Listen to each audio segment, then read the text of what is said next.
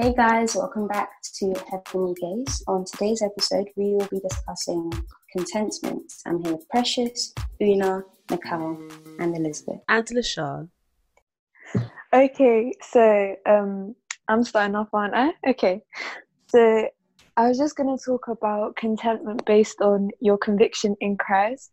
But then before I get into that, I wanted to talk about how the world is kind of in a constant state of discontent. It just kind of seems like, I don't know, we're discontent with ourselves, we're discontent with our possessions. You know, everyone kind of wants new clothes, new phones, new cars. I know we don't drive, but yeah. And with themselves as well, it's like everyone kind of wants to be. I'm not saying everyone, but like in general, I'm generalizing. But like you see people wanting to look a certain type of way or act a certain type of way. And that's because, yeah, this world is just kind of in a constant state of discontent. And um, the thing is, you can't buy into content. It's not something you can buy. It's a spiritual void that you can't fill with physical possession. So um, you're not yeah so you can't fill this like spiritual void with physical things and it won't necessarily be bad things that you're looking to you know be content with. You might be looking to i don't know your friends to make you feel content. Like friendships aren't bad but it's like that's not what they were made for. They weren't made to make you content. So um what does give you contentment is you know your conviction in christ. And an author rob cuban kind of said um, that we're called to allow our convictions, not our circumstances, to govern our sense of contentment. And true contentment is conviction in Christ's purpose, power, and provision that it's enough for every circumstance. And then you have to choose to rest in God's promises despite what's going on in your lives. So, um, 2 Corinthians 4:18 tells us so we fix our eyes. Oh, wrong scripture. Sorry, guys. So, um, Oh, Romans 8, 8 28 tells us, and we know that in all things God works for the good of those who love him, who have been called according to his purpose. So if you're convicted in that scripture that, you know, whatever you're going through in your life is going is working for your good because you love God and you've been Amen. called according to his purpose, you know that everything's going to be fine. It doesn't matter what season you you're in. You know that it's going to produce some sort of fruit, and that God's doing this to you know work something within you. Mm-hmm. And yeah, that just kind of reminds me of Proverbs 19:23 when it says, "The fear of the Lord leads to, leads to life. Then one mm-hmm. rests content, untouched by trouble." So when you fear the Lord, you know when you're in just like in awe of God, when you're just like very thankful and grateful like to God, you rest content. It's not that you won't face trouble, it's that you're untouched by trouble. So you might mm. face trouble in your everyday life. You can't choose whether you're going to encounter some sort of trial or tribulation because most of those we don't control. But the thing is, you're not going to let it touch you. You have the armor yeah. of God on you. So it's like, yeah, you just rest content and you know that whatever happens is for the good, it's for your good and it's for the glory of God. Yeah. Yes. Oh, that's good. You know, that kind of links to what Liz was saying, wasn't it? About um, being content with like your portion, with what you got right now, and like that fear of the Lord actually gives you contentment with where you are right now. Do you want to talk about that, mm-hmm. Liz? Yes, I did actually. Um, so in regards, uh, just adding on from what Una said, I, I strongly agree with that, and I think contentment for me is about being. Well, I'm going to be looking at being content in your season specifically, because I find that me personally, I've been through a couple of seasons that I haven't been the best, but it's a thing where no matter how how good or how bad a season goes, it will always be good because God has ordained that for you. And I think the moment it starts to turn bad is not when things go bad, but when your eyes shift off of Jesus and onto mm. what you're mm. going through. And someone who who gave the perfect example of this is Paul. I was studying um, the book of Philippians and I realized that Paul was in prison the entire time of writing these letters, but yet he was there talking about how we should rejoice and, you know, think good thoughts, lovely thoughts, admirable thoughts. And I just think, wow, you know, physically he was bound, but spiritually completely free, exactly the same with us. And it really reinforced to me that remember in life, seasons come and go. They literally are just that seasons, meaning your circumstances are always changing. And that's exactly why God does not want us to cling to what we go through. He wants us to cling mm. to the one who orchestrated it or who's um, you know, in control of it behind the scenes. Do you know what yeah. I mean? And I think that's really, really important as to why we have to be content. Because if I'm here, I have this analogy. Let's say I'm at a restaurant, I order some food. You know, they bring me my burger, I'm really looking forward to it. Then I go and look at what Precious has and what Una has, and I'm like, oh, my my portion isn't that great anymore. I'm not going to be satisfied, even though that's what I originally wanted. And that's what happens when we start to when we start to desire things other than what God has ordered for us. We start to covet what other people have. You know, mm. oh, right now, you know, I'm single, but my friend's got a boyfriend. You know, I want a boyfriend, and that's not really right because that mm. means we're negating the blessings God has in front of us. Mm. And I find that if we would just look towards God and be completely satisfied with what He has given us. Because God knows exactly what we need. He's able to see beyond what we need, behind what we need, above what we need. And if He's given you a portion, no matter how small it looks to you, that's exactly what you can sustain in the eyes of God. Do you know what I mean? Because God has seen your capabilities, mm. He's seen what you can manage.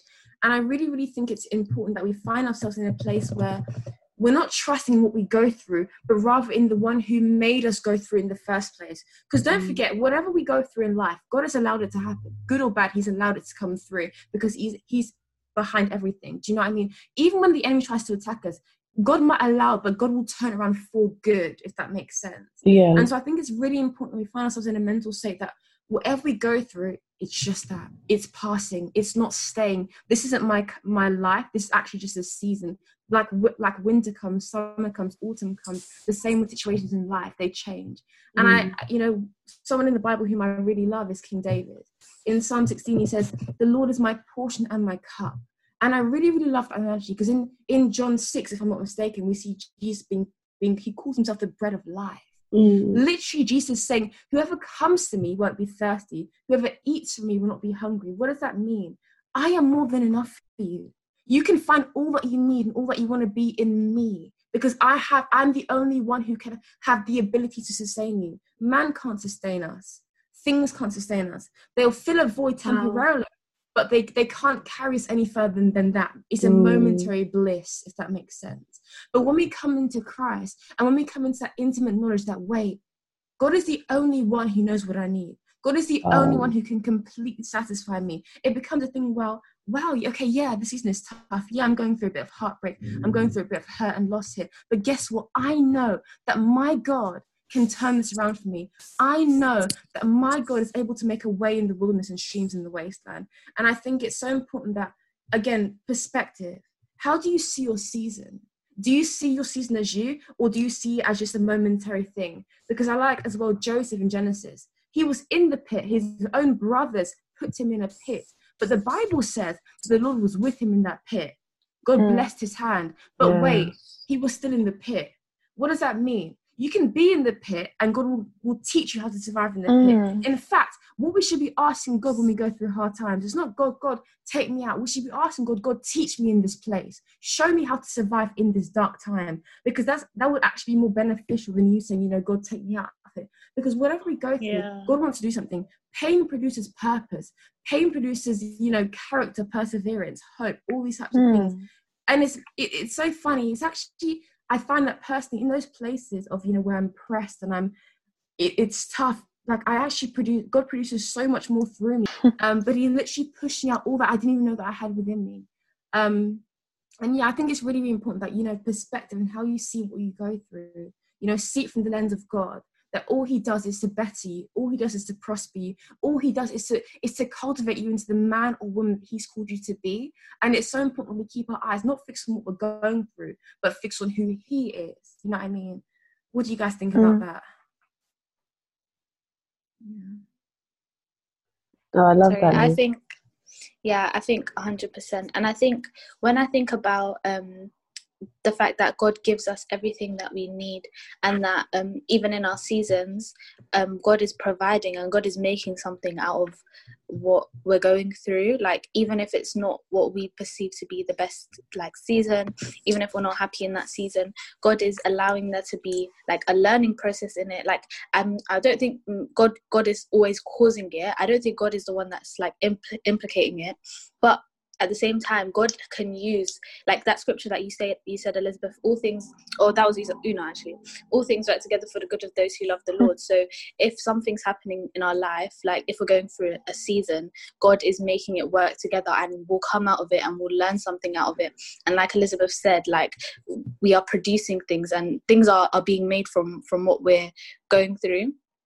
And i always think of matthew 6 when um i think about contentment and like the fact that the lord um the lord always provides for us what we need. So it's not necessarily like it's not necessarily that we're going to have all of this extra stuff because at the end of the day we don't we don't necessarily need it even in our um walk with the lord. But um god always provides us with what we need. He speaks about the birds of the air and the flowers and they're covered they're they're clothed they're beautiful they're surviving. There's been generations of animals that have been here for for, for centuries but um they they they're still surviving. And who are we? We are the apple of the god's eye. So we are protected by the lord even more because he loves us so much. So i think we often forget that um we have everything that we need but in the society, society i think we always want more and i don't want to be like political mm. that but you know um how we live in like a consumerist and capitalist society so they feed off our mm. lack of contentment so it's like if yeah. everybody was content with what they had no one would buy anything unnecessary so the the economic cycle wouldn't be wouldn't be happening. Wow. so they kind of need that people need that to make money and things like that. So i think when we think about the fact that we are the body of christ now and jesus is always like accentuated the fact that giving is better to receive. And in um if we go to i think uh romans galatians 6 sorry. Um i'm just going to read 3 to 6 3 until 6 it says if you think you're too important to help someone you're only fooling yourself. You are not that important. Mm. pay careful attention to your own work for then you will get the satisfa- satisfaction of a job well done and you will and you won't need to compare yourself to anyone else for we are each responsible for our own conduct. Those who are taught the word of god should provide for their teachers sharing all good things with them. So i think um when it says like if you think you're too important to help someone and all of these things um i don't think he um paul is saying that we're not important because obviously we are the body of christ we have the life of christ. In mm. us of course we're important we're made to do you know good things um through christ. But um i think what he's saying is people often think that like their lives are like they often think they have this pride. And i think this pride often causes us to um have that lack of contentment because if we're always thinking about what's best for our flesh and our best for ourselves and oh i mm. want this i need this oh precious has this and i don't have it i want that then you lose that um satisfaction and you think of yourself more highly than you ought to and you forget about giving mm. as well so um especially how the bible always says it's better to give than to receive if you're always thinking about receiving receiving receiving you like it's like naturally you forget about the giving because you're only thinking about what you can give yourself and then it's like you lose the contentment is gone and the giving is gone. So i think that's completely the opposite to how the body of christ works. So i think the world works in that way where everyone is working to receive but then the body of christ is everyone is working to serve each other. And like how the important commandment is to love one another as you love yourself. So it's that that notion of like giving and giving and that's how the body of christ works. We all give to each other and then we all at the end of the day receive from each other. So i think being content is very important in that aspect because if you're not um like content with what you have you're going to keep wanting to receive these things that you don't necessarily need. And if you're always thinking about receiving then you never give out as much as you know you're thinking about giving about receiving. So yeah it's not it doesn't coincide with what god wants for the body of christ. So yeah mm. Word, word. That's actually kind of similar to what I was going to say. That last part, um, when you were talking about um, giving and receiving and all of that stuff.